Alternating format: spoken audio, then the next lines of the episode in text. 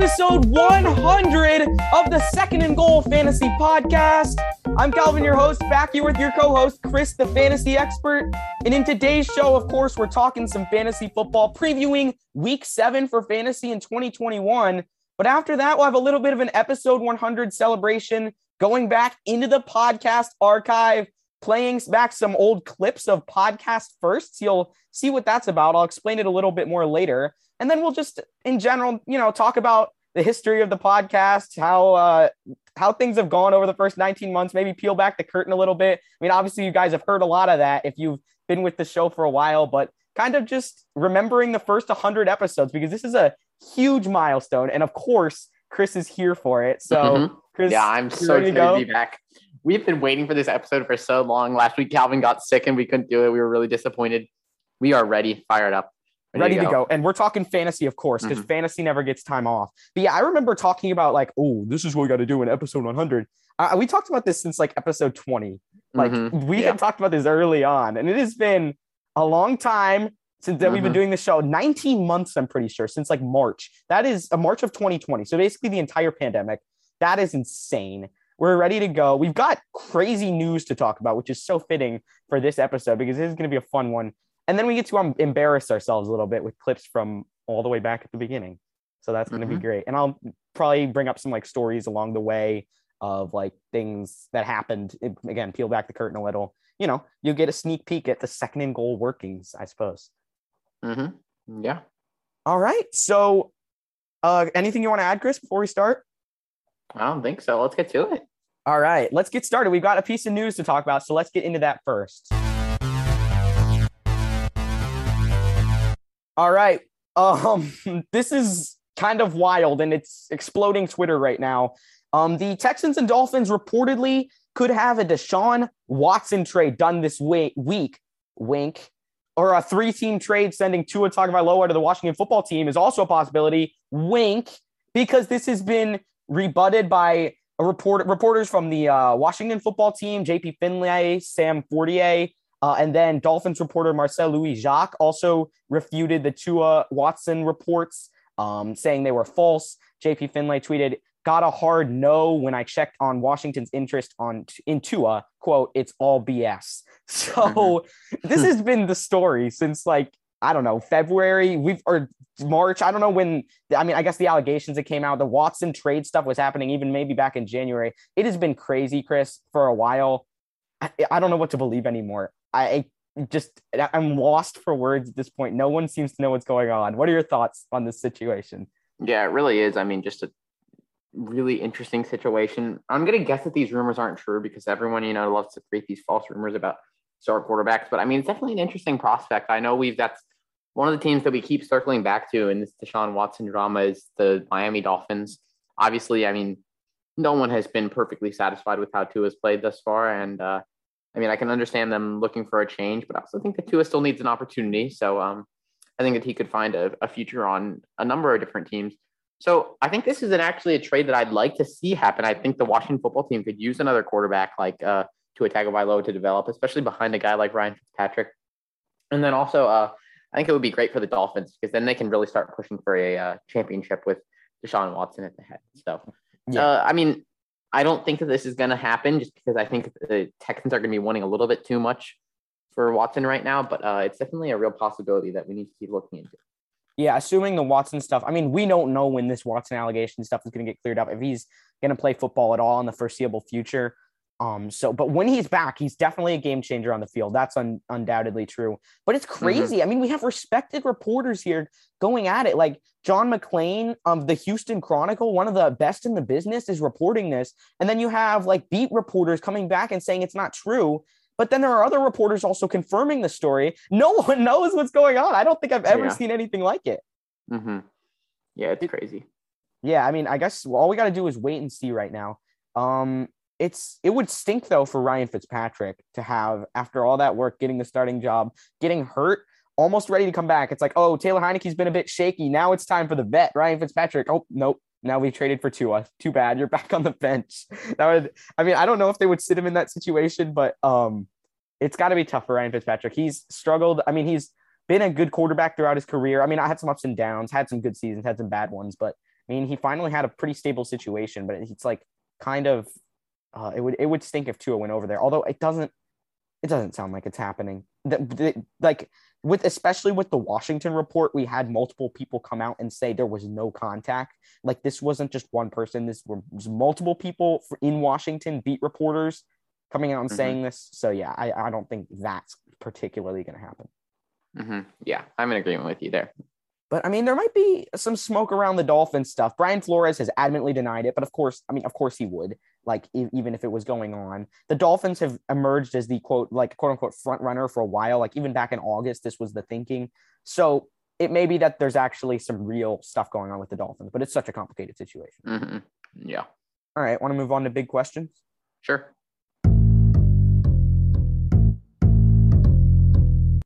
All right, first big question is one that I'm going to answer yes to, and it is Leonard Fournette the real deal? He is really seemed to take over the Tampa Bay Buccaneers backfield as a running back, way over Ronald Jones. He's been getting a heavy touch share, both in the running game and the passing game. He doesn't look quite as good as he did in years past, but he is certainly not washed up. I mean, gotten 20 or more carries in 2 of the past 3 games, had 13 receptions in the past 3 games, over 15 half PPR points in all of them.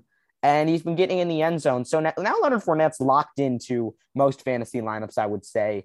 And Ronald Jones is, I mean, obviously unstartable at this point. But do you think this continues? Is he the real deal right now? I think he totally is. I mean, he's playing great. And Ronald Jones has not done much just in that opportunity. I mean, Ronald Jones was supposed to be the number 1 back going into the season. He's underperformed. Leonard Fournette has been playing just really well.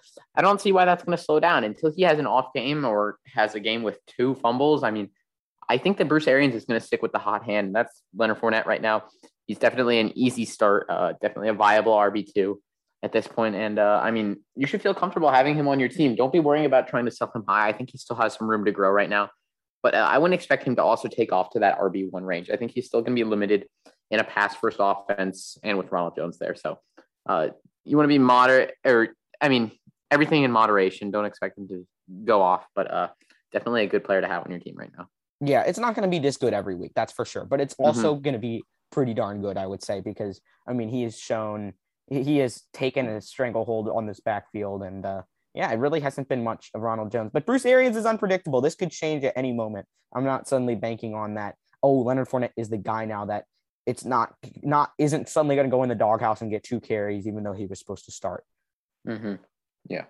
All right. This next question is, I guess it's not really just a question. It just says, figure out Patriots backfield.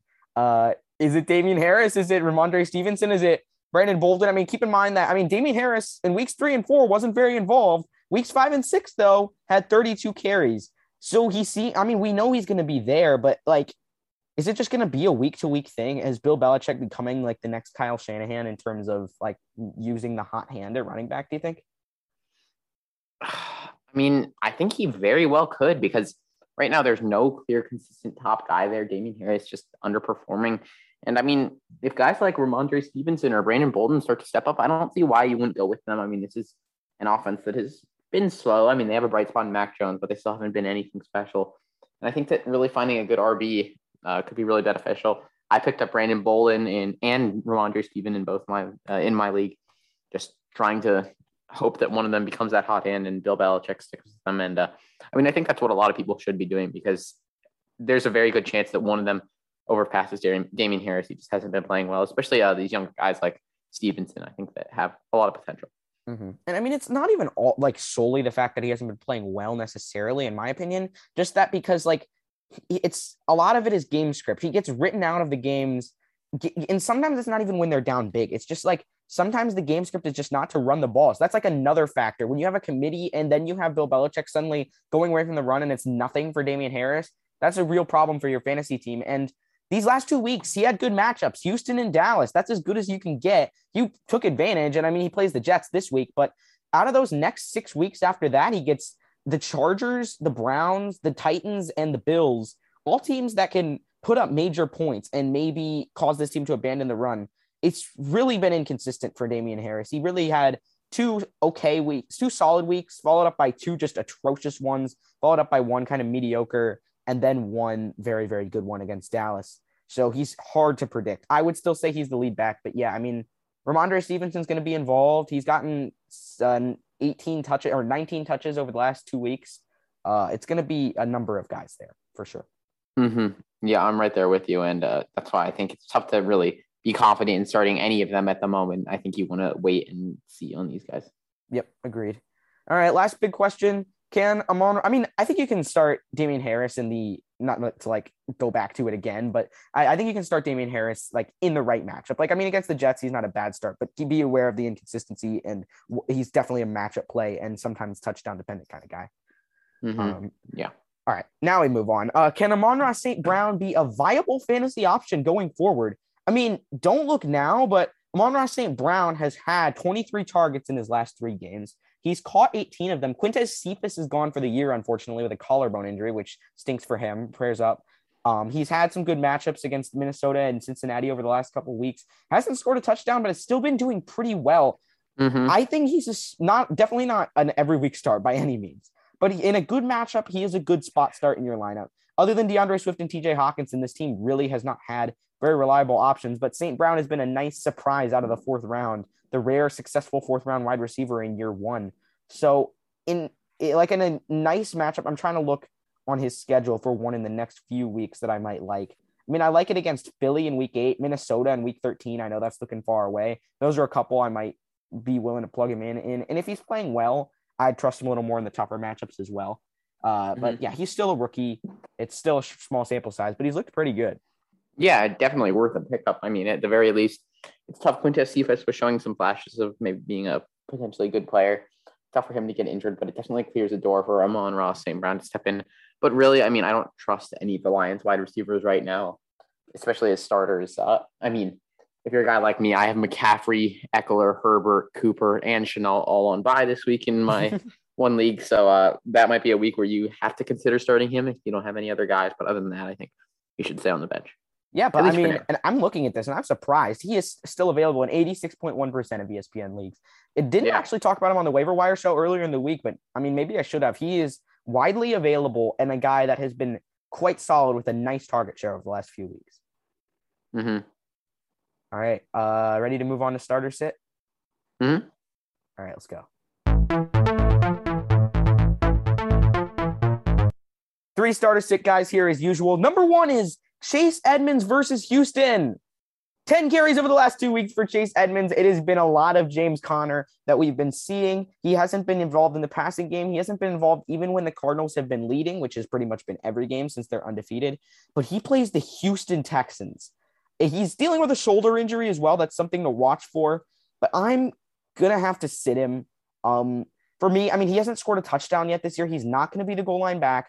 And the fact that his limited usage has been concerning. This team seems like it's going to rely on James Conner even more as not just the lead rusher, but like the clear number 1 guy. And he has been good as of late. So I would rather take a wait and see approach against Chase Edmonds. He's not a bad guy to play against Houston, but I feel like he's going to disappoint you. And if he doesn't get that long, big gain or tons and tons of catches, he usually isn't all that great because he doesn't score touchdowns.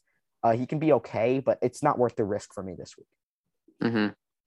Yeah, definitely. I mean, it's really tough to put him in your lineup just because obviously tons of risk, but I think I am going to say start just because I really like his matchup here.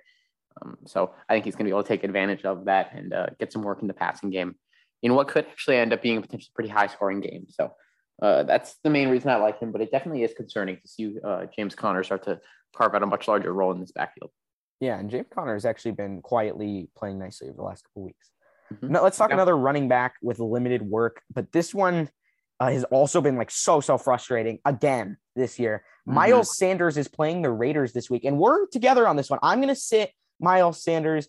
Again, another guy who doesn't really score touchdowns, hasn't had one so far this year. The team doesn't want to use him in the red zone, and he gets game scripted out when the team is losing in games. Miles Sanders has had 29 carries over the last 4 weeks. That is incredibly few. Over the last 5 weeks, he hasn't scored more than 7.6 half PPR points in a game, so he hasn't put up a single top 24 running back performance, or maybe even it's just been pretty dreadful for him. He's not can. Over and over, he has proven he can't be started. I mean, I wish I could because he's a talented player who is relatively efficient, but with Kenneth Gainwell also splitting into passing game work, it's just you got to trust the 5 straight games of things not working out. I'm not trying to bet on a touchdown for Miles Sanders unless I absolutely have to. Yep. No, I'm right there with you. And I put him as a sit. It's gotten to the point where it's consistently poor production. And so he's not worth a start. Yeah, it really, I mean, it's been bad. You've not been happy as Miles Sanders manager or anyone who has him rostered in the league. Last guy to talk about here, Darnell Mooney versus the Tampa Bay Buccaneers. This is an interesting one. The Buccaneers are a team that has a great pass rush, and that's going to play to Justin Fields' weakness, which is decision-making against the blitz. But Tampa Bay also allows a lot of points to the secondary, and Darnell Mooney has been great with 20 targets over the last 3 weeks, 2 games with 13 or more half PPR points, went over 100 yards against Detroit, and has a touchdown, which he got last week against Green Bay. This is a game where the team will also probably pass a lot, but I'm just going to sit again because I don't expect a good performance from Justin Fields this week. He's still a rookie, and I think this Tampa Bay defense and Todd Bowles will be able to terrorize him. And likely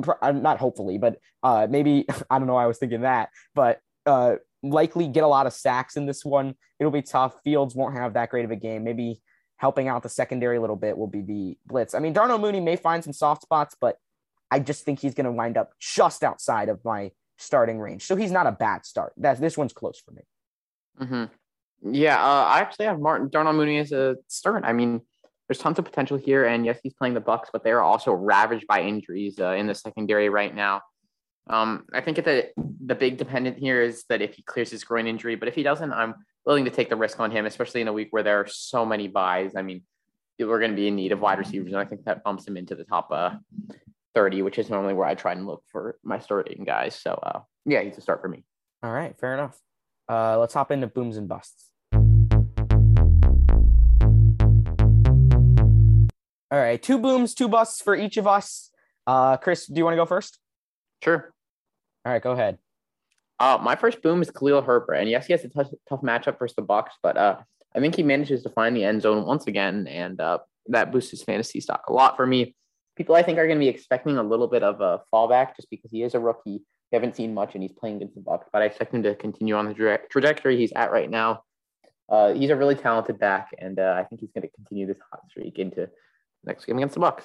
Yeah, and I mean, the Bears have been able to, I mean, it hasn't been like atrocious from Justin Fields other than that one atrocious game. But yeah, I mean, there's a chance they can still move the ball with him, and they may need to rely on him a lot. And he's a good player. I mean, am I right that he was I think he was an undrafted rookie, but I mean, he's playing quite well and seems to have been a guy who was overlooked throughout the draft process, at least from what the limited that we've seen. My first guy here is another running back who's maybe been overlooked. It's D'Ernest Johnson. D'Ernest Johnson's season has returned. I think he was my top waiver wire ad this week, definitely.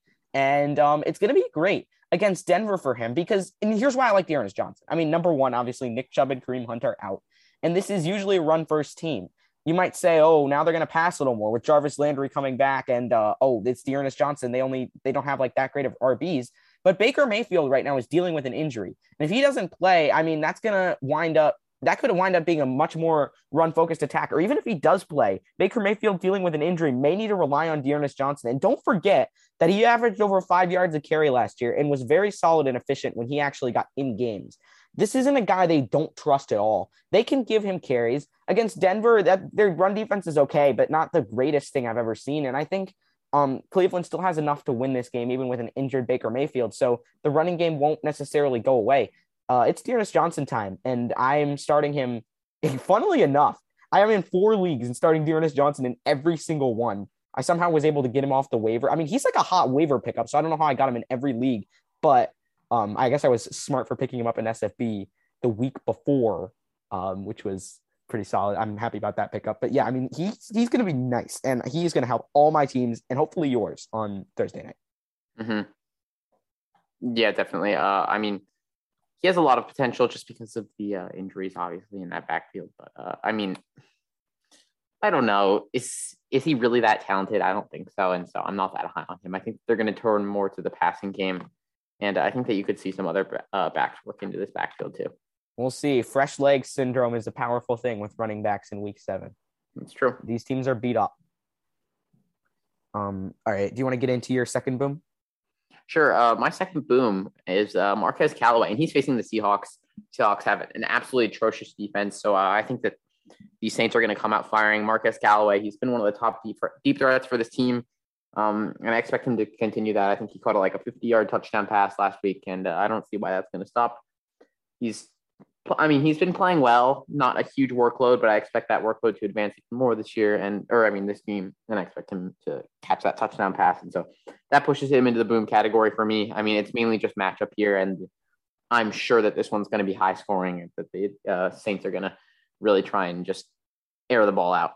So, yeah. All right. I'm going to go with another deep ball guy, Marquise Brown, who has had a heavy target share and now is in a game against Cincinnati where Lamar Jackson is going to be passing a lot, and so will Joe Burrow. This is going to be a shootout. I think Joe Burrow has success against this Ravens defense, even though Justin Herbert didn't, because throughout the year, this Ravens defense has still been pretty vulnerable. I think Zach Taylor will find at least somewhat of a way around it, and Burrow is very good with a lot of weapons. But yeah, I mean, the point is, against Cincinnati, that's not a very good defense. And Marquise Brown had a bad week last week against the Chargers, surprisingly, despite the Ravens putting up 34 points. But he has had 20 targets over his last 3 weeks.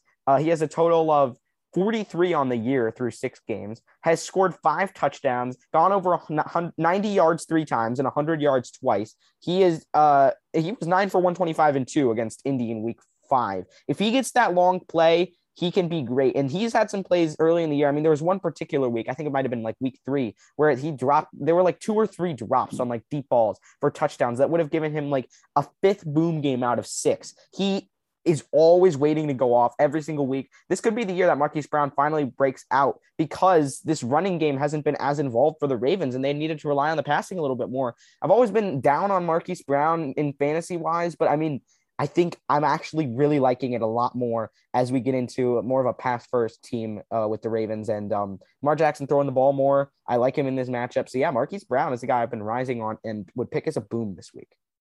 Mm-hmm. Yeah, definitely. I'm right there with you. I love the matchup here too, and I can definitely see this one turning into a big boom game for him. Yeah, he's been playing great. One of the players I was definitely wrong about going into this season. Mm-hmm. Yeah, same here. All right. Let's get into busts. I'll start with mine. It's Odell Beckham Jr. versus the Broncos. First of all, Beckham might not even play. He's dealing with an injury, but he had 5 catches for 79 yards last week. Wasn't too bad, but with this Baker Mayfield injury, it's kind of the same logic as D'Ernest Johnson. I think Beckham's going to suffer. With Jarvis Landry coming back, Beckham historically, while playing with Jarvis Landry, has had trouble securing a consistent target share and has often not been on the same page with Baker Mayfield. So I'm expecting pretty much nothing from Odell Beckham this week. He is a major, major avoid for me. Mm-hmm. Yeah, no, I definitely don't like him as well, especially with Baker Mayfield gone. Actually, I want to take that back because I feel like they're going to need to pass the ball a little bit. And I think that Baker doesn't play, then, I mean, they're going to want to bring in a new quarterback that did Baker get put on IR? Who? Did Baker get put on IR? Or no, he's still questionable for the game, but he's like dealing with it. He may not play. Yeah, so if he doesn't play, I think they could actually turn to him a little bit more. So maybe that actually helps him. But in general, I'm still staying away from OBJ. I wouldn't necessarily put him as a bust, but just not a player I'm really intrigued by right now. Uh-huh. Yeah, and keep in mind, he is actually a game time call with his injury. So that's also another thing that could impact him. But if he plays, he's still going to be a bust in my opinion. Mm-hmm. Yeah. Okay. So who's your first bust? My first bust is DK Metcalf, and I absolutely love this one. Marshawn Lattimore has been playing out of his mind lately, and he'll be up against DK Metcalf. And then on top of that, I just don't trust Geno Smith whatsoever. So he's got a great corner against him, and he's got a bad quarterback throwing to him. For a player that's had a few good games, I think the expectations are going to be way too lofty for him going into this one, and he's going to crumble. I do not expect him to do well this week. Yeah, I love this pick. And for a guy like DK Metcalf, who doesn't have as necessarily a complete of route running tree as other guys, I think Marshawn Lattimore can lock him up.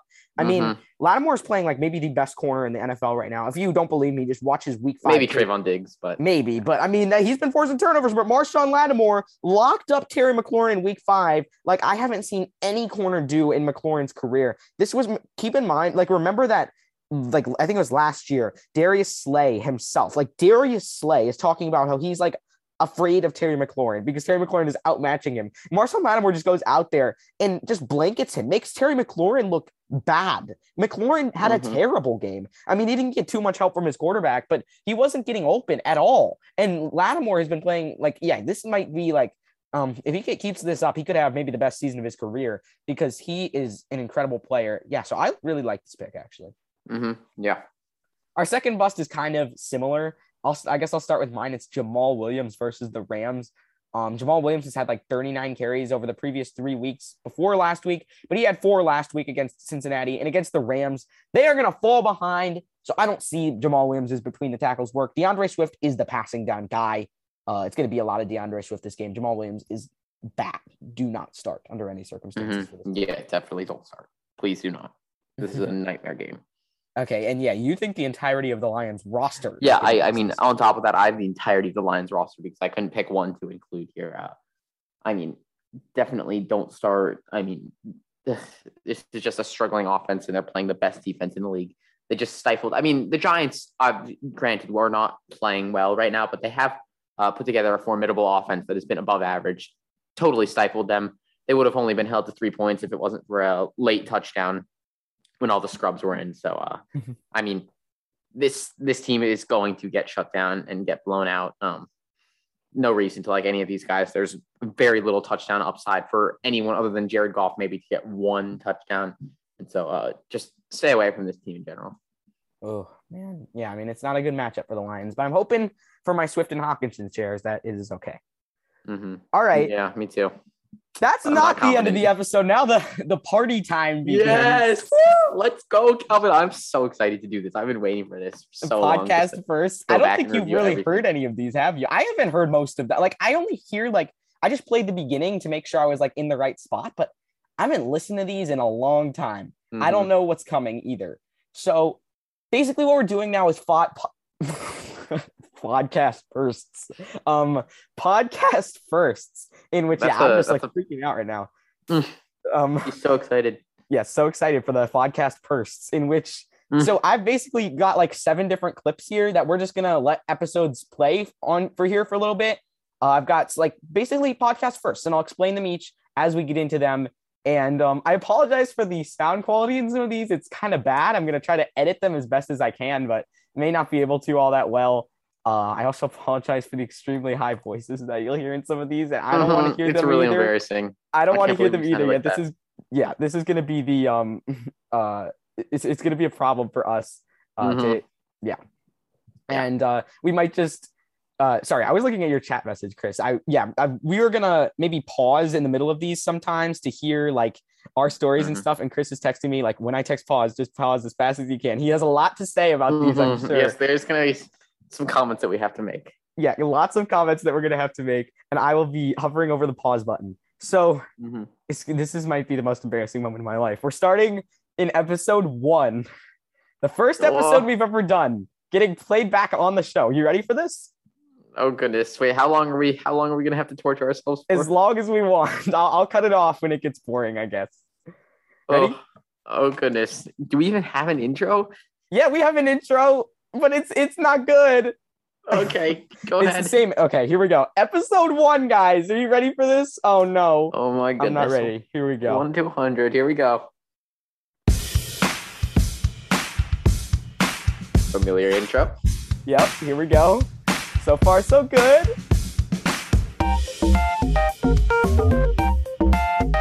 Welcome to the first ever edition of the Second and Goal Fantasy Podcast. Oh my! I'm Calvin, your host, here with your co-host, Chris, the fantasy expert.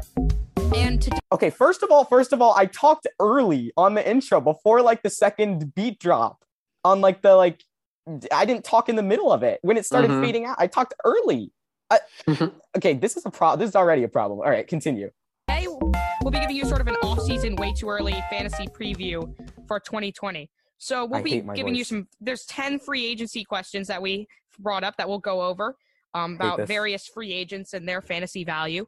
Then we'll do some rankings talk about our rankings that we have on our website. What was that? The website link is in the description of our podcast, and so we'll have some rankings talk about that. And my rankings are complete. Chris is almost done with his, so.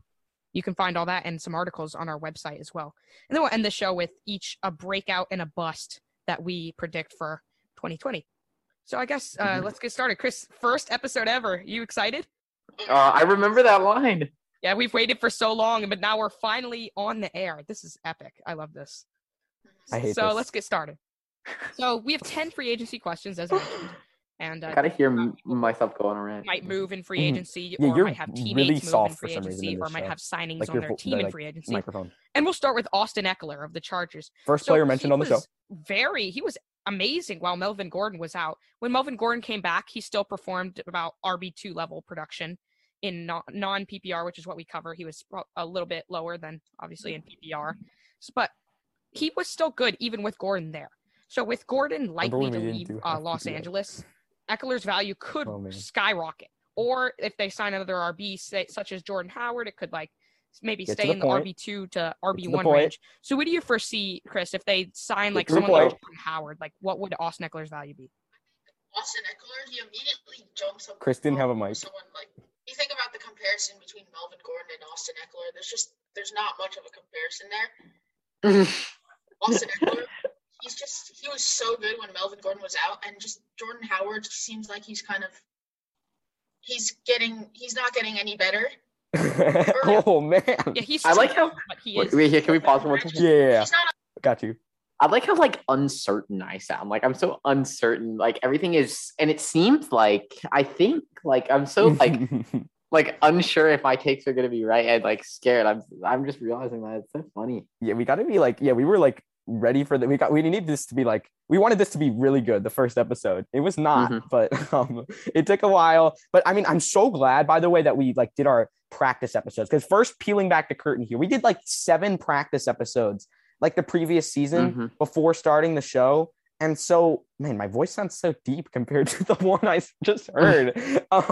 We did so we were able to kind of get a little bit of it down. So you kind of hear a little bit of solid cadence between us. Still not very good, but it's better than what it would have been if we had just gone in cold. So I'm glad we did those 7 practice episodes. Yeah, definitely. I can't even remember. Were we still doing the thing where we took the iPod into the phone and all that? Yeah. Yeah, well, not for episode 1, for the practice episodes. Yes. Oh, yeah. So for the practice episodes, guys, it's pretty funny. So we would literally take an iPod, and then we'd have the phone where I was on speakerphone playing into the iPod and recording it on voice memos. And sometimes we just come over and sit on some random bed and just record it there too. And it was just it was kind of we were just sitting in this room, just recording. And yeah, there's it was out to you guys. You don't need fancy technology to record a show. Technically you don't.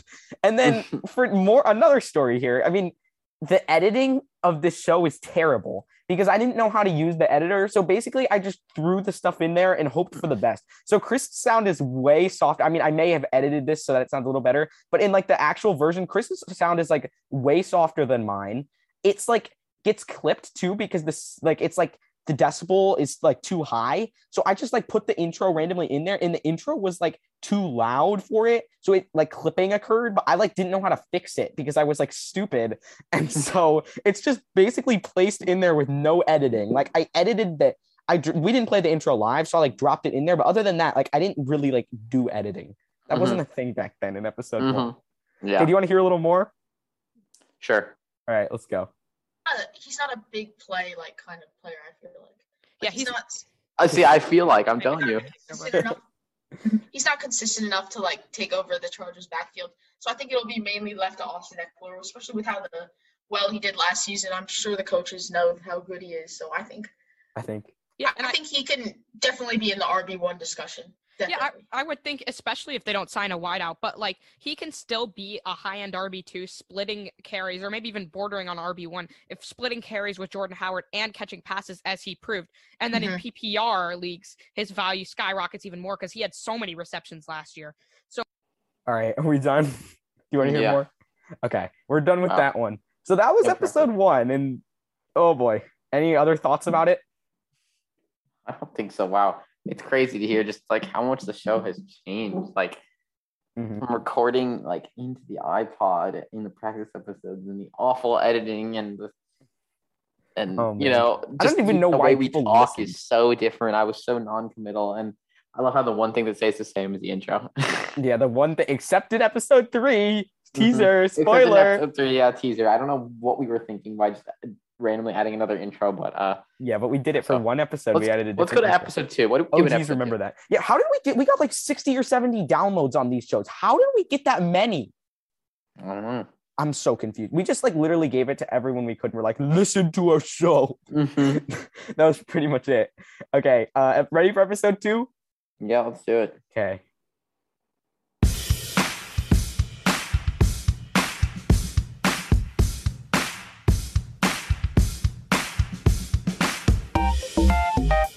Welcome to another edition of the Second and Goal Fantasy Podcast.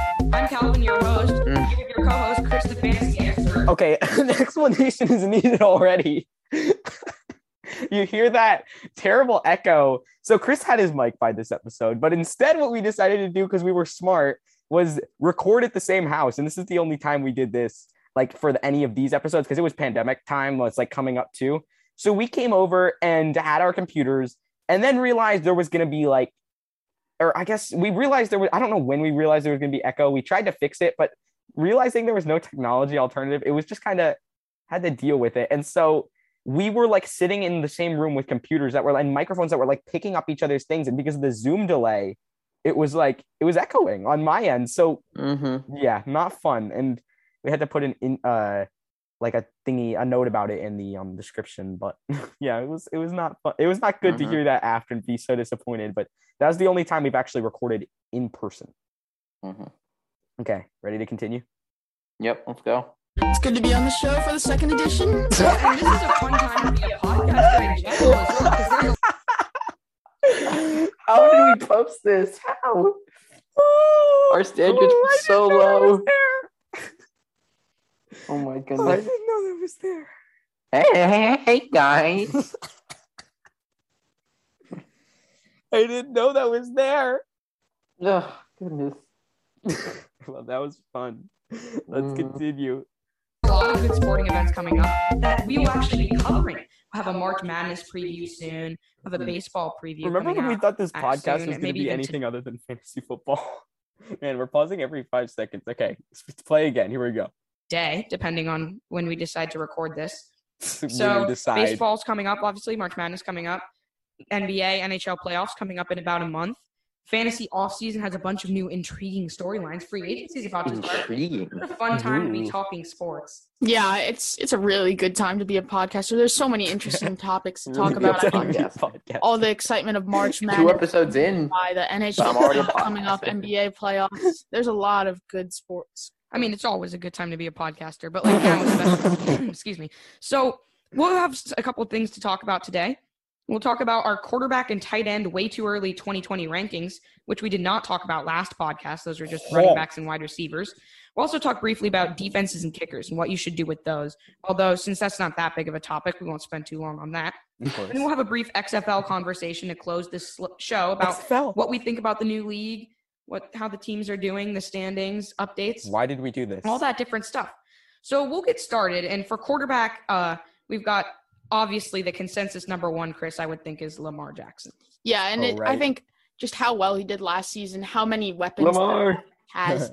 You have to have him at number one. I mean, he had a historic season last year. He's a dynamic runner and passer, so he's an obvious number one. Yeah, I didn't even know that. Yeah, I sound a lot improved, Calvin. I like that. They got a little bit. But their number 2 wide receiver was pretty much like Willie Snead. So Lamar Jackson's doing all this without those weapons. Nonetheless, and then without like the major weapons that maybe Drew Brees, he doesn't really have a Michael Thomas Drew Brees has. He doesn't really have a Devontae Adams like Aaron Rodgers has. Okay, this is some good analysis. Then it's like randomly like we're talking about Drew Brees now. Okay. I don't know where that came from. But yeah, that was good. That second episode improvement already. It was like confident take there, dynamic passer and runner. We like to hear it. Mm-hmm. Nice. Okay, let's listen to a little bit more. But nonetheless, I think for quarterbacks in general, don't consider taking one earlier than the 3rd round. Like, it's just there's so many other guys that you can find. Hey, Calvin, stay true to the late round QB strategy. The previous year or picked late. Like, you picked Lamar Jackson late. You picked Kyler Murray late, Josh Allen late. You love this. You also picked Jameis Winston late. Jimmy Garoppolo went late. And so all those guys, even Ryan Fitzpatrick sort of broke out. Mm-hmm. And he wasn't even taken until like He wasn't drafted in most leagues. Yeah, he was not even drafted. You could just find him literally on the waiver wire. So there's always those guys. Yeah, Ryan Tannehill, I think I said that, but you could also find him on the waiver wire. So there's always guys you can find. And the point differential, there's a huge drop-off for good, like, for example, running backs. So you should prioritize running backs before they're all gone. Meanwhile, you can find quarterbacks that can still be good values in late rounds. Yeah. So I wouldn't consider taking Lamar Jackson before the third round. Yeah, so the third round is kind of when you start to consider, are you going to be someone? All right, Chris, what do you want to say? Yeah, so I just think it's funny, Calvin. I mean, has your stance changed on QBs and RBs? Not really, no. What you just said. I mean, that the basics, yeah, that's pretty much stayed the same. I'll still play it that way. That's crazy. I mean, yeah, I'm right there with you. All right, yeah, let's listen to like maybe 30 more seconds and then move on. From this let's hear my take on these QBs. Okay. One that's going for someone like the number one running back or number one quarterback, Lamar Jackson. Or are you going to be someone that waits until even that 10th round to draft someone like Ryan Tannehill or someone that's going late, Matt Ryan, private number 12, someone like that you can very late in the draft, but could still have a good season. Yeah, I agree. That's something that's changed. You don't like Matt Ryan anymore, do you? No, I hate Matt Ryan. Because he took him in his league and he didn't do well that year. So, yeah. All right. Is that it? I guess let's move on from episode 2. Okay. This is not fun. This is episode 3, the only one where we changed up the intro. We actually had a guest on this one. Bad. So incredibly bad. Okay. In my defense, Chris made the intro like for the podcast, the one that's good. I made this one. And in my defense, I was trying to make it sound like, ooh, creepy special edition podcast. And we have a guest on this one, by the way. Shout out to Will, who's on this show. And so we basically, this is the only episode that we did that wasn't about fantasy and the only episode we did with a different intro. It's just about like the effect that coronavirus had on all the sports. This was before we had Second Goal Sports Talk. This was before we just decided to make this a purely fantasy show. We were like, okay, we're going to sprinkle in some sports episodes a little bit. And our fantasy listeners are going to want to hear this instead of a regular episode. That was not smart. Okay. So please don't laugh at me, guys. I'm sorry. I still think the intro is kind of a banger. It's just kind of weird. So, yeah, Chris, you can give your thoughts if you want. You ready for me to play it, though? Yes. Okay.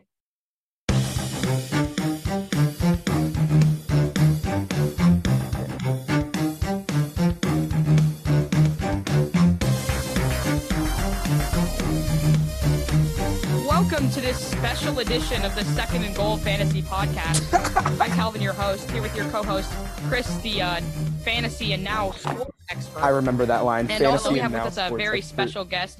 Will, our special guest, is here to help us. Okay. Pause for a sec.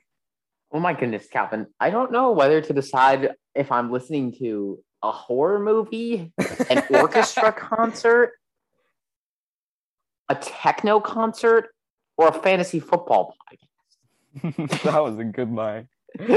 That was funny. I mean, what is going on? I don't really know. Like, it's just some weird bass and wow, wow, wow, wow, wow. I thought it was cool for every once in a while, but this was the only time we ever used it. So, man, only like if you were there. This is why Calvin does band and not orchestra. I actually don't do band anymore either. But you used to do band at the time. Yeah, I did do band when this one was recorded. So yeah, that was not your best moment, Calvin. I actually haven't heard Will on this show. Like I haven't re-listened and heard whether Will's voice is also much higher. Yeah, let's listen. I'm interested. Here we go. Analyze the concerns surrounding our topic, which is all about coronavirus today. So this special edition, we'll be talking about coronavirus and its effects on various sports. Remember when we called it coronavirus and not COVID? That's just a funny thing. That's not like it's crazy, Gavin, that we've made 100 episodes and COVID is still going on. Yeah, come on. What? This is episode 3, guys. It's episode 100 now and COVID's still going on. Come on now. Oh my goodness. Okay, here we go. I guess just guys start with some general thoughts about what are your like thoughts? Do you agree or disagree with all the closing decisions, all the stopping of sports, all that kind of stuff? Well, I mean, I've seen how this coronavirus has spread across the country. I think it's very needed to slow down like sports. I think we need to take a look at the health and well-being of all people, you know, ahead of sports kind of. Yeah, I definitely agree. What about you, Will? Yeah, they definitely should use social distancing so that not more people get infected. Yeah, and as we've seen in Will, very like Gobert and Donovan Mitchell, it's really important that like we end sports so that we fans are impacted as well as our beloved players. Beloved players. And like I'm referring to them as that in that too. It's like weird, like beloved players. My football players. I know. I like act like they're like siblings to me. It's kind of creepy. Oh man, that was funny. I needed more friends, Calvin. The ball players become beloved to me. Well, it was like that for both of us, to be fair. It was pandemic time. We needed more friends other than like playing Xbox. Yeah. Okay. We played a lot of Xbox and recorded a lot of podcasts and talked a lot of fantasy. Yeah, that was kind of just what we did during the first few months of the pandemic. And online school, which was kind of a joke, 8th grade. So yeah. All right, here we go. To our listeners, don't think that like we're just our listeners all like now hating sports for some reason because we're it's absolutely not true. Oh no, wait, yeah. Thank you for clarifying there. Called them beloved players, and now we're hating sports, guys. Shut down sports. We hate sports. Yeah. Okay, here we go. Like we're just as devastated by this, but it is the right thing. This is what needs to happen. And as devastating as it might be, I know I was devastated when March Madness was canceled. As devastating as it is, stop saying devastated. It has to happen for this to be contained and this to be ended sooner. This threat ended. And so now let's get started, and we'll start with the NFL because that's what this podcast is mainly about. And so. This news came out actually just before we were starting to record the show. The NFL draft, it has been announced that it is being closed to the public. So, Chris, I'm guessing I think this is a good decision. What do you think about this? Why are we analyzing? So originally I had actually heard that the draft would be closed and postponed and put in a different city at a later date. But just before we started this, it came out that the event is going to be closed to the public, but it will still commence on April 23rd through 25th, and I'm not sure. I assume it's still in Las Vegas. Yeah, I guess it would still be. You want to move on, Calvin? Yeah, sure. Like, this has to... Okay, this is getting boring. Nothing else to laugh at. But I know. We actually started putting together some good analysis. I think, honestly, it's a good thing that it's becoming less interesting to listen to us talk, because that means it's not as bad. No, I mean, it's becoming, like, less interesting to, like, laugh at ourselves, but I feel like more interesting content to actually... I like the devastating counter, though. Within, like, a matter of two sentences, Calvin had said devastating four times. 4 times. Oh, my gosh. I mean, okay, yeah, once is enough. Calvin, I was really upset about the pandemic. Really devastating for you? Yeah, well, to be fair, I was very devastated about March Madness. Yeah, we were. I was when I heard March Madness was canceled, that was just, like, the first thing that, like, really destroyed me. I was like, whoa, this is real. Like, yeah, everyone in my school was like, Calvin, are you going to cry now? Because they knew how much I loved it. I didn't cry, but it was upsetting. Yeah, it was very upsetting. All right. Now we're going to jump ahead in time a little bit, and I don't want to jump ahead in time a little bit because this is incredibly embarrassing. Episode 21 is now where we are. And this was the first time we got a big name on the show. Mm-hmm. And our high voices were not ready for this one.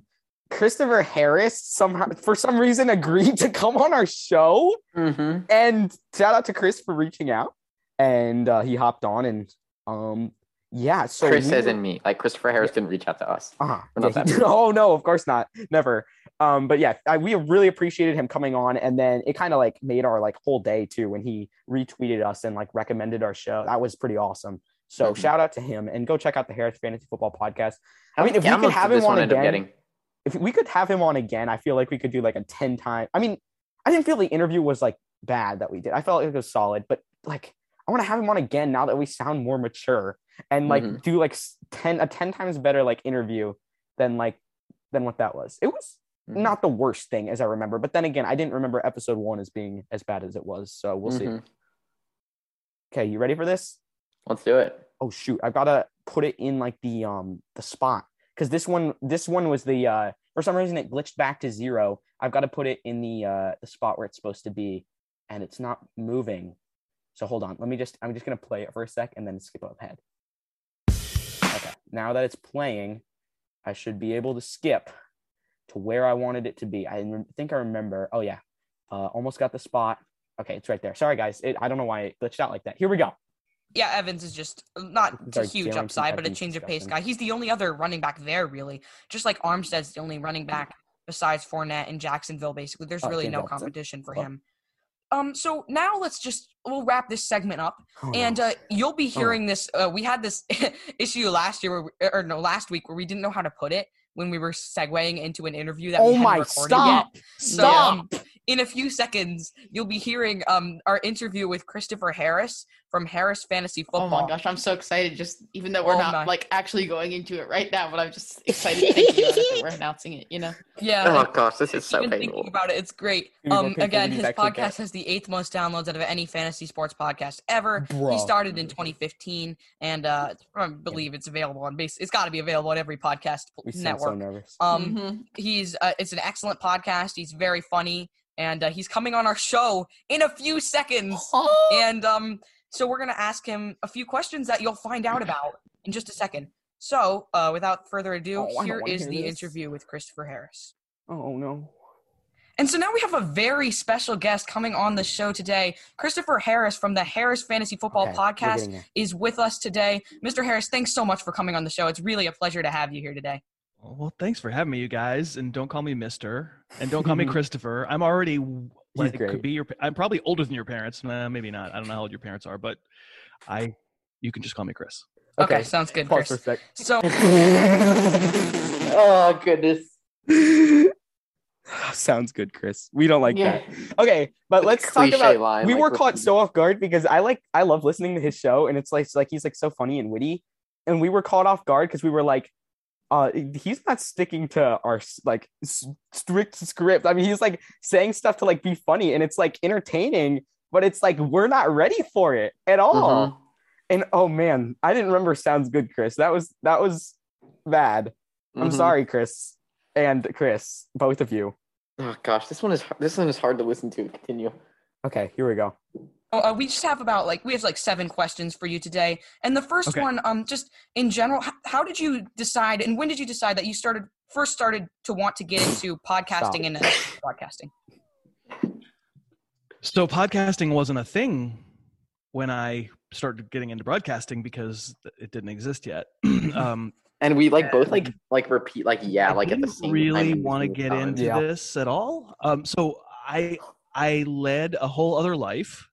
I forgot about that. Wait, what does he mean when he says I don't really want to get into this at all? Oh, he was talking about beforehand when he worked at ESPN, I think. I remember getting really scared when he said that because I thought he was mad at us. I don't think he was, but this is a terrible start. Here we go. I was in business and MBA, and I went and got real jobs and stuff. And I always kind of wanted to be a writer, so you guys I think listen to my show. Do you guys listen to my show sometimes? Yeah, I listened yesterday. It's an excellent show. Oh, thanks. My gosh. So you probably know that I harangue the audience about books that I've written. So I'm sort of a fiction writer. I write novels, and that's what I really wanted to do with my life. But it's hard to make money that way, much harder than it ever was, to be honest. There's not that many people make money writing fiction. So I had real jobs, and on the side I would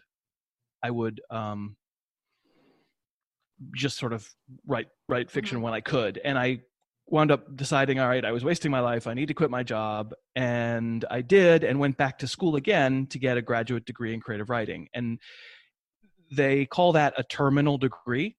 And that's because it's because there's no other degree that comes after it, but also you might as well be dead after you finish it. So why did we laugh? That was so funny. I don't even think I got it when you first said that. What I was doing, I was a big fantasy player, baseball, football, all the fantasies, and there was a website that was having a contest to be a writer for their website, and so I said, sure, it didn't pay any money, but what the heck, I'll try. Yeah, as you can tell, he has very good stories. As a lark, I wasn't thinking that I would do it for a living or anything like that, and I wound up winning the contest. And Yahoo, this is more than 10 years ago, so you guys were not playing fantasy at that point, but they found me and decided to pay me some money, and ESPN paid me a little more money, started putting me on TV. It was all never really part of a plan. It was something that would kind of pay for the fiction writing. And it's turned into a great thing where I was at ESPN for 8 years, and now I've been doing my own thing for 5 years. And so I don't think it was ever really part of a plan. Certainly podcasting didn't exist at the time. Yeah. Wait, I just realized something. But it's worked out really well. Oh, yeah. See, when he said, I didn't really want to get into this, I thought we were, asking him about something that he, didn't want to talk about. But I think I'm not 100% sure, but I think he must have just meant that he was like not originally trying to get into the industry. But I was scared. But like afterwards, I mean, he like, you know, complimented us, which was nice of him because, you know, we were obviously nervous and stuff. But, and I mean, it wasn't the worst interview in the world, but like, yeah. What did you think, Chris? Your thoughts? Just an interesting overall interview. You can tell we're really nervous. We had never done an interview like this before. I'm hoping he gets better in the J.J. Zacharyson interview, but we'll see. It doesn't, I doubt. But, I mean, it was really great to have him on. He's a really interesting guy. Go check out his show. It's really good. And, yeah. Mm-hmm. Let's just hear our response to this real quick. Please don't be too bad. Yeah. It sounds like it has. So yeah, it's funny how it kind of all come from different ways. Like, we just decided it because we were enjoying our fantasy league, and you got in it through writing. So there's so many different ways, and it's really fun to do. Actually, this is good. I like this. Yeah. All right. Okay, some pretty good analysis. It was nervous analysis, but it broke the ice a little bit on us talking. Mm-hmm. Yeah, for sure. So here, let's hear you ask a question, though. Our next question is, you started your podcast in 2015, and what is your favorite memory from just doing the podcast? Maybe a guest, maybe one favorite episode that you had. Just what's your favorite memory? I like that. You want to stop there? Sure. Okay. Yeah, that was pretty good. I mean, it gets better. Yeah, we got a little bit less nervous. We started... I mean, there was no way he would have like actually shouted our show out if we weren't, if like at least somewhat decent. He probably may have felt bad for us that we were a little bit nervous during that, and our voices sounded very high and like did not sound like older voices. So there's that. But yeah, it was fun to have him. I mean, I still like, despite all the nervousness, I know we were talking about nervous. I really enjoyed that show. And it was great to like talk to him. And he actually like told a lot of stories and gave good answers. It was like, he was a great guest, and we were definitely very nervous, but I mean, he kind of like, it was good how he like also kind of broke the ice a little bit. I felt like you said. Mm-hmm. Yeah. Okay.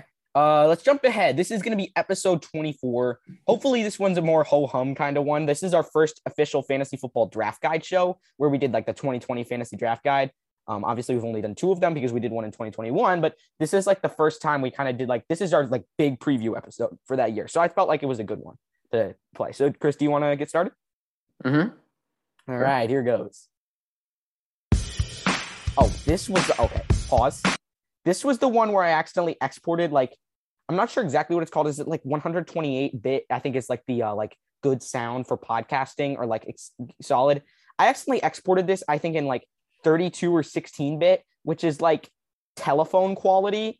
So that's why that sounds like this, and I couldn't figure that out for a while. I was like, "Ooh, it sounds Christmassy," but like it's not. Okay, here the quality wasn't that great. It'll get better. Loves his holidays. He tried to make the special edition intro after some kind of creepy Halloween thing. He likes this 32-bit noise. I didn't do this on purpose. Christmassy. I don't know. This wasn't on purpose. I it was on accident. Come on now. I thought it was sounded a bit Christmassy though. Like it's like the jingling bells. Whatever. Not really, but if that satisfies you, go ahead. Fine. Okay, it's all right. Let's keep going. Jingle bells. Welcome to another edition of the Second and Goal Fantasy Podcast. I'm Calvin, your host, here with your co-host, Chris, the fantasy expert. And in today's show, we'll be giving you guys a fantasy football draft guide for the 2020 season.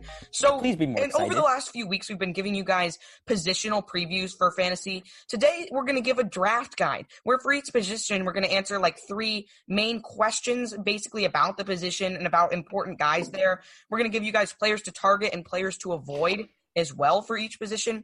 We're going to do that for quarterback, running back, wide receiver, and tight end. And at the end of the show, we'll discuss draft strategy for defenses and kickers. Chris, I got that usual excitement rush before the podcast. Oh, yeah. I know you're excited to be here too. And I think this might be like, I think I have a feeling this is going to be one of our best episodes ever. Mm-hmm. Yeah, I'm really excited for it. Yeah, I'm really excited to like. Wait, was that you talking? Oh, you were trying to predict what you were going to say. Oh, that's funny. Mm-hmm. You were kind of close. Sleepers and busts, and we talk more about players.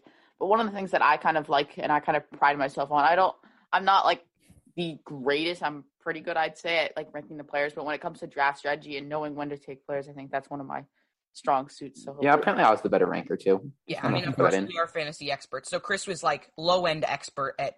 Or not, maybe not. Okay, you don't need to go on and analyze this. Pause here. Tom, did you just call me a low-end expert? No, because you were like, I'm not the greatest at this. I don't know why I decided to die. Like, I didn't like how you like analyzed yourself. So then I decided to further analyze. I don't know what this is. I've been low in. I'll say middle. I'll say average. Stop. Yeah. Turn it off. Well, Gareth, this low end average expert beat your ranking. Oh. Well, not this year though. Not this year. You'll see. Here we go. Fantasy expert though. Well, I mean, I'm an average fantasy expert. I'm average. Okay, yeah. Oh, I see what you mean. Okay, yeah, average fantasy expert at ranking. Like, I can't think you're so kind and, like, wanting to, like, help me, like, feel proud of myself, but you just, like, made me feel worse than that much. Okay, well, you were like, I'm an average fantasy expert. Like, okay, we both caused this. Let's both take the blame here. I didn't think this was going to be like this. Why is it like this in episode 24? Oh. Yeah. Chris should be dominating me here, but hopefully he does it. It'll be really funny. Wait, so, why should you be dominating? In our debates, I mean. So we'll get started. Wow. We've got a couple of pieces of news to report. You just know that's how it should be. One is huge for kind of a natural hierarchy. Damien Williams, Chiefs. I'm the superior debater. Wait, can we get a clip of that, please? The disrespect you're talking over my analysis. Can we get a clip of that, please? Just me announcing that I am, like, are you announcing yourself that I should win the debate? If we can get a clip of you being like, I'm an average fan. Like, you know how we have the intros into the different sections? I think every time we have some sort of debate, we should just start with that as the intro. Oh, just like play I'm just an average fan. Just you yourself fully in full recognition. Like, oh yeah, I'll be like, Chris is about to dominate me. Here's the thing. I'm forever going to be able to beat you in debates because I can admit that you know that I'm a better debater and that my takes are better. Well, I don't know what I was talking about. That's not true, though. But we'll also play your I'm an average fantasy expert. But I don't know. Okay, this is still cringe factor is 11 out of 10 on this one. Here we go. Concerns. And Chris, this is – I mean, we can talk – I mean, obviously I respect Williams' decision, but this is a fantasy podcast. So naturally, we're going to be talking about Clyde Edwards-Helaire, who as a rookie is now stepping into the pure starting role in one of the most high – I can't believe we're still talking about, like, analyzing people's decisions about non-football stuff. Like, I mean, it's great. People do that. But this is – I mean, it's a football podcast. We tried to, like, shy away from that a little bit. I know in the early episodes we kind of, like, talked about, like, coronavirus, and we were like, in my opinion, this is what we should do about coronavirus. Mm-hmm. Like, and I was like, I respect his decision and all. Like, I mean, like, that's great. I did respect his decision, but that was not something that needed to be clarified on a fantasy football podcast. So, agreed. All right, let's continue for a bit. Powered offenses in the league. So, Chris, where do you have Edwards-Helaire next season? Where does he jump to with this initial news? Take? I mean, that was actually one of my concerns with Edwards-Helaire. I felt like people were jumping on his train a little bit too much, not realizing that he's still a rookie. He wasn't projected to go as the number one guy, so he might not be the most talented. And that I still kind of liked Damien Williams in some drafts because I felt like he was going very, very low. But now with Damien Williams out, it's clear cut that CEH will be the number one running back in Kansas City. So I've got to have him higher. I think I have him at number 12 now, so.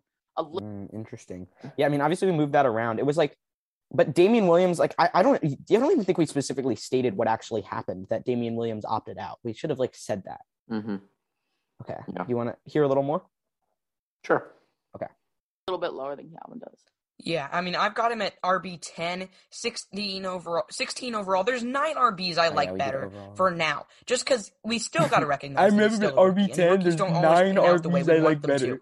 So, I mean, he's RB 10, number 16 overall right now, but he's got top 5 upside. I wouldn't say I'd be shocked if he came into the top 5 this season. So when you're drafting him, keep that in mind. I think I have him. So I would draft him as a borderline top 10, like early to mid second round, and you see his upside. So he's a good up. Okay. Well, he was kind of a bust, as we know, or at least I'd let that top 10 projection. But what do you think? Any other thoughts on that? That's good. Too bad. It was that was solid. I think the shows get better. We tended to start out. What episode was that again? 24. Mm-hmm. We tended to start out shows just so bad. I feel like. Wait, what was special about that show? That was the fantasy football draft guide. Oh, I guess we didn't get into the fantasy football draft guide. I thought I was going to be more excited on that one than I was. Not just like. And in today's show, we're going to be giving our draft guide. So. Yeah, that was the podcast first. So here, let's get into I guess we've got two left here. Let's just do the week one preview, but only briefly, because I also realize this is probably going to be like not that good of one. So let's just do maybe the first minute of that, Chris. Does that sound good? Sure. Okay. Here we go.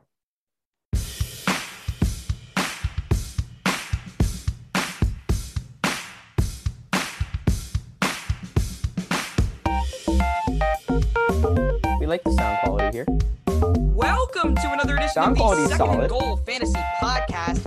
I'm Calvin, your co-host, Chris, the fantasy expert. And in today's show, we'll be giving our week one preview for the 2020 season. We have big questions. We have waiver wire. We have starter sit. We have booms and busts, which is what we changed our plays and fades segment. It's a little bit different. Time out. Plays and fades. You remember that? Oh, Chris, you good there? Oh my goodness. Please. I couldn't tell if you weren't listening and you were just sitting there silent. I was like, hello? And you're like, plays and fades. Oh my goodness. It's just, I was just reminiscing on how disappointing just those kind of aspects of our show just really didn't hit the spot. Oh, plays and fades. Rough. What is this? I like booms and busts better. Yeah, that's kind of cool. It's kind of funny also. I remember not liking booms because it sounded like I was like, does this sound kind of close to a word we're not allowed to say on the show? But I was over worrying about that. Here we go. Let's continue listening. And we'll describe it. And we, of course, we've got some news before we get into all of that. And I am so excited because we're finally going to preview a week of football. And football, this is releasing on Wednesday. So football is starting tomorrow. This is crazy. I know. I'm so excited right now. I just cannot wait. I mean, it's going to be so good to finally be back in the swing of things with all the games going on. Every Sunday, I can sit by my TV and watch and do all that. I'm just so excited. It's so I just remembered something. This was the episode that we edited to make it like the intro super high and our voices super low. Do you want me to see if I have that file? Like, did the edited version of that we never published? Can I just, play the first minute of that? Sure. See if you can find it. Okay. Let me go see. Yeah, I forgot. So what did we do? I knew that episode sounded familiar. Just because we made that. A voice and intro change for podcast. It's here. This is spontaneous. I didn't have this up. So you ready to play it? Mm-hmm. All right. Sure. Here we go. I'm loading it in right now. Should start playing.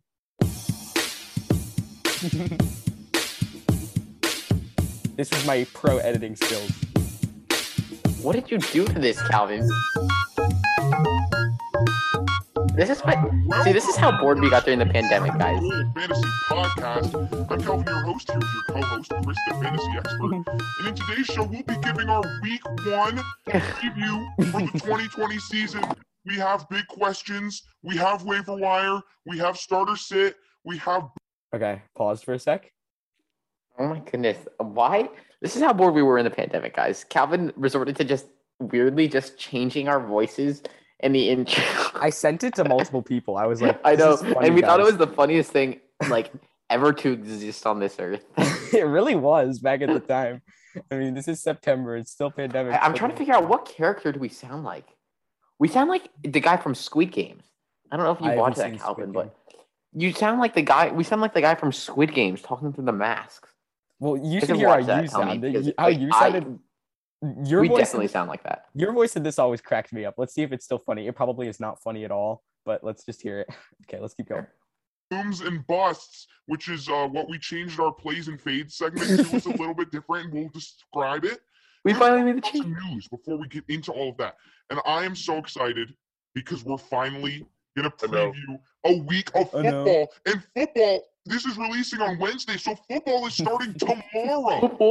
Tomorrow. I know. I'm so excited right now. I just cannot wait. I mean, it's going to be so good to finally be back in the fantasy swing of things. My voice sounds really feminine, but deep at the same time. Does that make sense? Do all that. I'm just so... Yeah, that's funny. Okay, that's the end of the clip. Yeah, I guess that's kind of true. Oh my gosh, that's a funny voice. I like that. So, yeah, I guess, are you ready to move on now? That was interesting and very spontaneous too. Okay, I don't want to hear this last one because this one I was so nervous for, and I had gotten better at like the podcasting thing by this time, but it was still bad. Like it wasn't a good interview. This is episode 53 with JJ Zacharyson. I mean, maybe I'm being too harsh. I don't think it was like for me. I think it was a decent interview, but it wasn't. It started out so rough.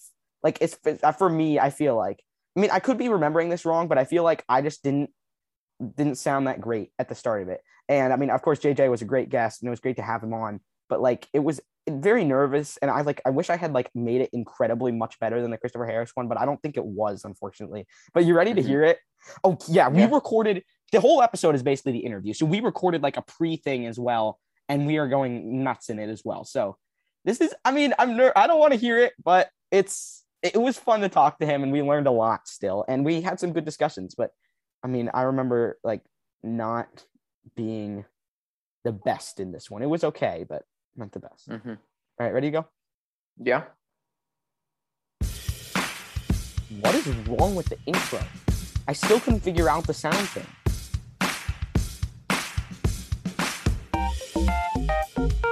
Jingle bells. Welcome to another edition of the Second and Goal Fantasy Podcast. I'm Calvin, your host, here with your co-host, Chris, the fantasy expert. Okay, now my voice and in today's show, we interview JJ Zacharyson of the Late Round Podcast. His podcast is one of the absolute best in the industry, one of my favorites. It's basically 15 or 20 minutes so far, jam-packed with the information and analytics, and somehow Mr. Zacharyson, he packs it in all in 15 or 20 minute shows, and it's absolutely fantastic to listen to. So I'd recommend this intro is beautiful, by the way. Take a look at it if you haven't already. Okay, but pause. And Chris, I remember taking like 20 takes on this intro. Not 20. It was really good though when it did come out. Yeah, it was. That is true. We did want to make it like killer because we were like, okay, people need to listen to this, so we're gonna make this an absolute banger of an intro. Mm-hmm. This interview, I mean, as you would expect, it was tons of fun. Yeah, I mean, I speak for both of us when I say it was a pleasure to have JJ on the show. He's done so much for the industry. He forefronted the late-round QB strategy, which, I mean, both of us pretty much use, and you'll hear a little bit more about that in the interview. And his podcast, it's one of the best and most respected in the business.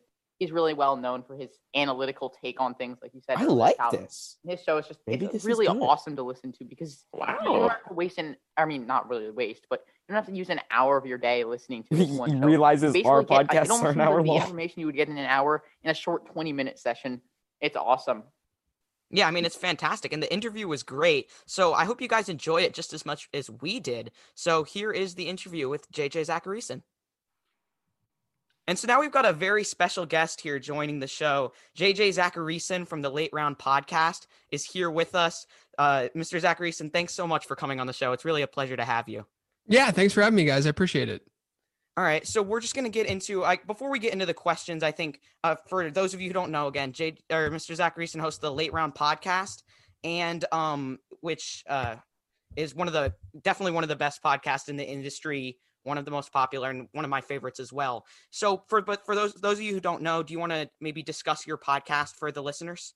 Sure. Yeah. So I don't know if any of you have ever like listened to like a TED Talk or, sort of a short form, quick to the point, detailed, type show that folks put on, that these experts put on about specific topics. And that's sort of what I went for when I started the Late Round Podcast, where I wanted something that was more quick hitting, that you could sort of get in and get out and get all the information that you needed.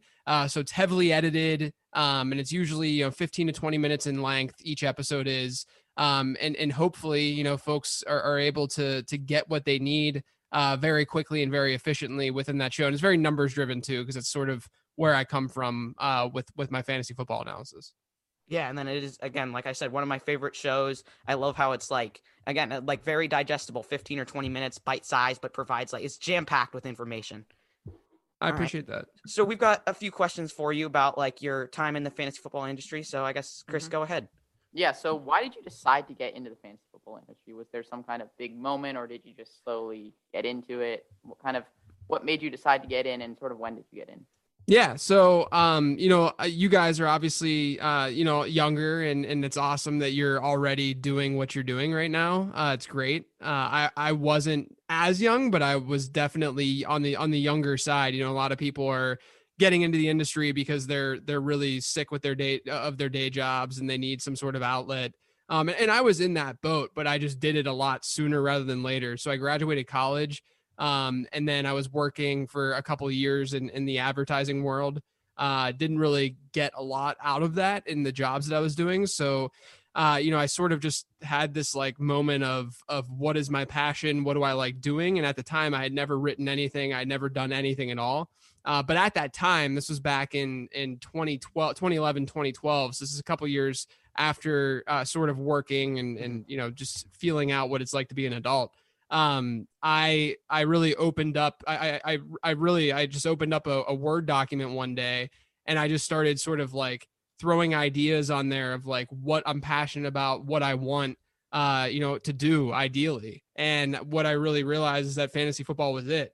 And at the time, a lot of people the higher ups in the industry were touting an early round quarterback strategy because it was after the 2011 season when there was really good quarterback play. And at that time, I realized that, throughout my time in playing fantasy football, which I've been playing since the early 2000s.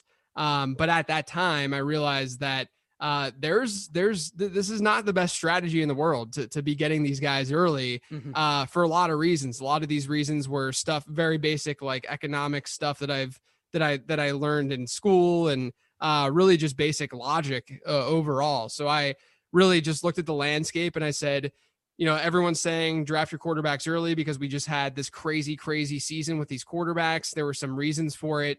But I know that over the long term, drafting quarterbacks late makes a lot more sense. And so what I did was I just started typing out ideas. I would work 40 hours a week in my day job. I'd come home. My girlfriend at the time, now my wife, was very supportive, and I would be working at night. And I for about 9 months, I wrote an ebook, and then I published the ebook, and then the rest is sort of history. Yeah, I guess so. You wrote the late round quarterback as well. Yeah. Oh, yeah. Sorry. I thought we were like talking over each other in the show. Yeah, because our voices are more normal now. Yeah, that was Jake's was so fun, and you can totally tell just how much more comfortable we are interviewing. That's really awesome to see. Yeah, that was so much better. That exceeded my expectations. That was good. I don't know why I was so worried. I mean, I think I was worried a lot more about little things because I think I had remembered we had definitely made some mistakes in the Christopher Harris interview, which was, still turned out fine, but it was could have done better. So I was I think I was kind of on edge for that, but it was it was solid. We were used to talking for people to hear. So it wasn't the worst thing in the world. And I kind of later on, I know he talked about, he was making a joke, don't buy his ebook, which was funny. And then he talked about his philosophy for player projections, which was interesting to listen to as well. And that was cause that's one of the main things he does is a numbers driven kind of podcaster. And then we kind of talked about just various players as well. Talked about one of his earlier episodes briefly where he had mentioned something that I found was interesting and I brought that up. And it was a lot better than I'm remembering it. It was coming back now. So that was a recent one. And I think it shows kind of how far we came over these 100 episodes. And even through the first 50 or so, it had gotten so much better by then. Mm-hmm. Yeah. Really, that just kind of encapsulates our transformation a little bit, just how much more comfortable we are talking to someone like him. Mm-hmm. Yeah. And obviously he's a well-known guy. You probably have heard of him. If you're listening to this, you're in the fantasy world. You probably have heard of the Late Round podcast. If you haven't, I would encourage you to go check it out, and you'll probably enjoy it and learn a lot. All right. Is that all? Is that it? We got one last thing after this, but is that it for the episodes? Mm-hmm. Wow. Thanks, guys. Episode 100. Crazy. We're here. And I guess we can roll the credits after this, but first, I just wanted to should I get into the last part, the last thing we're doing? Yeah, I just want to say this has been awesome, just really going back and hearing everything. And now here we are on episode 100. Maybe someday we'll be listening to this episode 200, 300, 500, 1,000. You never know where this is going to go. And I don't know, really awesome to listen to. Yeah, this is great. And it's getting a little emotional. I'm very, it's just thinking about the amount of things that we've done and all the stories in the wild, right? We didn't even tell, we haven't touched so many of these stories. We told a lot, but there's so much more that went on that we didn't even get to talk about. And we can't, you guys don't understand. We used to argue for hours before the show even started, it's just, it's been awesome. Lots of great memories. And thank you guys all for being a part of it. Yeah. It's been an awesome ride. Yeah, and we would share them all, but it would just be like a 6-hour show or like a 7-hour show. And like Chris said, just so maybe many longer. Yeah. Yeah. And of course, we have a lot of people to thank as well. So I just, at the end of the show, we wanted to give like a thank you to everyone who's helped us out and supported the show through the past 19 months. We've got a lot of people on this list. If I didn't name you, I apologize. It's hard to name everyone. We can't list every single person, but don't worry. I mean, if you made a contribution or you helped us out or talked to us on Twitter, I have a pretty solid memory. I'm probably remember and appreciated when you did that. Yeah. And I mean, you guys are all part of it. So awesome. Yeah. All right. So first I want to thank like everyone who is like, we want to thank our past guests, of course. Austin, Will, thanks so much, guys, for coming on the show. It's been great. And you guys have been great friends throughout the pandemic. And it was great to have you on to talk fantasy football. And they're some of the people we talk fantasy football with the most outside of this show, just like on random FaceTime calls and stuff. So thanks, guys, for supporting this throughout the 19 months. We want to thank Hutchinson Brown, of course, for supporting us, tagging us in all of those Follow Friday posts, coming on our show, inviting us on his. And it was a lot of fun to have you. And Hutchinson, I do want to say that, like, listening to your podcast, it has been like great to hear how much like it has really gotten like to be such a good show. And it's great how you're writing for like DLF now. And like you have like a real like actual job kind of writing in the industry already, which I know is something you want to pursue. So thanks for supporting us through this. If you're listening, check him out at TYFMNFL. Yeah, on Twitter. And yeah, he's really gaining sort of a following. He's got his own space kind of carved out in the industry, which is great to see. Thanks to Luke Sawhook for coming on a show. It's great to interact with you on Twitter, at Luke Sawhook on Twitter, and he writes for Fantasy Pros and social media for Dynasty Nerds. It was fun talking with him. Luke's a fun guy to talk to, knows his stuff, and is also entertaining. Thanks to Luke Brown, who, as I was typing this up, realized is kind of a combination of Luke Sawhook and Hutchinson Brown. Luke Brown, no relation, but this show has been a thing of random things. Why not add another? Yeah, why not add one more random thing? Thanks, Luke, for coming on and guesting. I think it was 3 times or so throughout the first 100 episodes. I know we've been on your show before. That was also a lot of fun. And thanks for the opportunity to write for Luke Brown Sports Talk for a lot of last season. That was fun writing for your website as well. Thanks, of course, to Christopher Harris and JJ Zacharyson for coming on the show and talking to two random teenagers and sharing like your insights. It was great to have you. And we learned so much from those interviews. Of course, this was actually one I forgot to put, but thanks to Field Yates, who probably doesn't remember, but answered my question about spreading our podcast at sports broadcasting camp. So thanks to Field Yates, who probably won't ever hear this, but if you are hearing this at some point, I still remembered that. And we tried to take your advice as much as we could. Really appreciated that as well. Thanks to Charles Herman, Herms, of course, from The Lateral. We love Herms for reaching out and telling us how much he liked the show. And it was thanks for also the interactions on Facebook. Herms was one of our first followers on Twitter, and we were interacting on Facebook. He asked for our Twitter handle. And I mean, he was one of the first people who kind of like found our content when we were still trying to grow on social media. So appreciate that. Also, Craig from Coach Craig Sports, another guy I interacted with on Facebook and Twitter. Appreciate all the interactions as well. It's fun talking fantasy.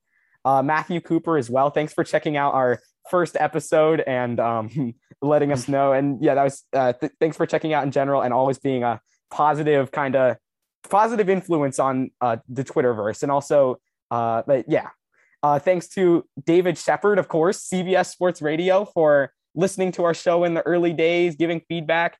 I know, Chris, I think you asked him for feedback on an article one time way back when I was scrolling through the Twitter archives, and he provided it. Yep. I'm sure he's very busy. He's got a lot of jobs, but I mean, we appreciate the interactions on Twitter as well. Also one of our first followers. Thanks to Brandon Shorey of the Fantasy Football Dads for shouting us out, reaching out as well. Rich M, who we did a mock draft with on Hutchinson's show, owner of the British Fantasy Football League. Thanks also for shouting us out. Thanks for the Bracketeers for letting us take part in Pod Tourney Tuesday. We loved that, where we're trying to get votes. Thanks to the and shout out to the Lakeshore Live podcast, who we lost to in the first round. It was close. It was close, but they were a very well-respected and well-known podcast. So yeah, we went over our head there against them, but it was very fun. And so yeah, shout out to them. Shout out to Gary Zamaripa for, I don't know if I'm saying your name right. I'm sorry if I did not, but for all the positive interactions on Twitter, retweeting, shouting us out. Appreciate that as well. Thanks to Jake Rajala from Pro Football Mania, now rebranded into Football Machina, for bringing me on board as a writer. And that really helped me kind of get some practice writing and get some exposure in the industry. So I appreciate you as well. Thanks to Scott Fish, of course, for the Scott Fish Bowl invites. That really helped. Our follower counts, Chris, as you know, really climbed up after that. And it's also been fun interacting with Scott on Twitter as well. And when he followed me, that was really one of the highlights of like my Twitter experience. And it's been fun, like talking with him and stuff like that. So yeah, thanks to Scott Fish as well. Thanks to Touchdown Kirk for writing on the website and appearing on the show a little bit. And of course, thanks to all of you, everyone who ever submitted a mailbag question, downloaded the show, left the review, followed, sent questions, shared our contact, and interacted with us on Twitter and or Facebook, which we are not on anymore. It was too many people to name, and we apologize if we missed you on accident, but we do appreciate every single one of you. Thanks also to everyone who tuned in, commented, subscribed, and interacted with us on YouTube with Second and Goal Sports Talk. And then lastly, everyone in our personal lives, relatives, my grandparents, who've also been so supportive. My grandpa still tunes into the show every single week and has notifications on for our YouTube channel, which is great. Thanks to Chris's cousins for leaving all those funny reviews. And Kelsey, Finley, Marin. I know you guys are out there. Maybe Erin too. She was a big part of that.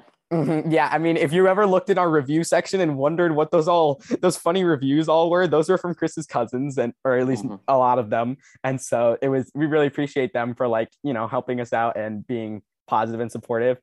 Thanks to everyone in our home fantasy redraft league who checked out the podcast when we were first coming out with it, and thanks to anyone else I ever sent it to. If you ever listened, we appreciate it. And then of course my parents, Chris, your parents, for supporting us all along the way. It's been a fun ride. So thank you to everyone. Anything else you want to add? Not really. I mean, thank you guys so much. It's been really an epic ride. Crazy to think that we're at episode 100. Calvin, I want to thank you so much because you started this thing so long ago and you stuck with it through 100 episodes. I think was there one episode that you haven't been on? I don't think so.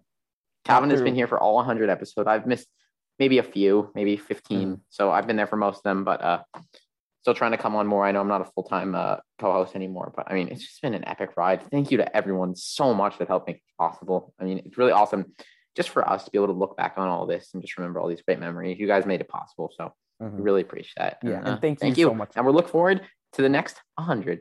Yeah. And thank you so much, Chris, for being my co-host for the first 80 episodes, for, just being riding the wave as well, checking our Chartable downloads, celebrating when we got our Scott Fish Bowl invites. We all experienced that together and all experienced the wave, and reaching out to both our main guests, Christopher Harris and JJ Zacharyson, the two big names we got on the show. Chris wrote to them both, forged that connection. So I really appreciated that as well. And that was a lot of fun. So thank you so much, Chris, for being here through all of the fun times we've had with this show.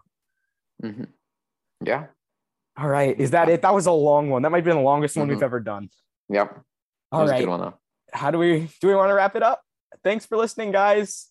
Follow the Twitter at SGFpod, at Calvin_SGF, at Chris_SGF, at SG Sports Talk. Emails, secondandgoalfantasy@gmail.com, secondandgoalsportstalk@gmail.com. If you like the show, leave a review, maybe reach out, share. If you have a memory from the show that you liked, you can reach out to us as well. Yeah, we're definitely looking forward to that. Please, guys, we love interaction. It's so fun for us. So. Yeah, and then next week, of course, we'll be getting back to the fantasy talk. Week 7 reactions, week 8 waiver wire show coming out on Tuesday. I apologize for the week-long absence. After all of that, getting up to episode 100, I had gotten sick and had to delay shows for a week, which is kind of ironic. But we did it. We made it to episode 100. So thank you all so much. Yeah, thank you. So I guess I've already asked you this a lot, but I guess ready to wrap up? Okay, here we go.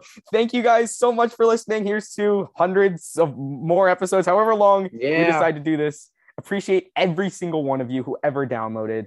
Thanks for listening, and we will see you next time.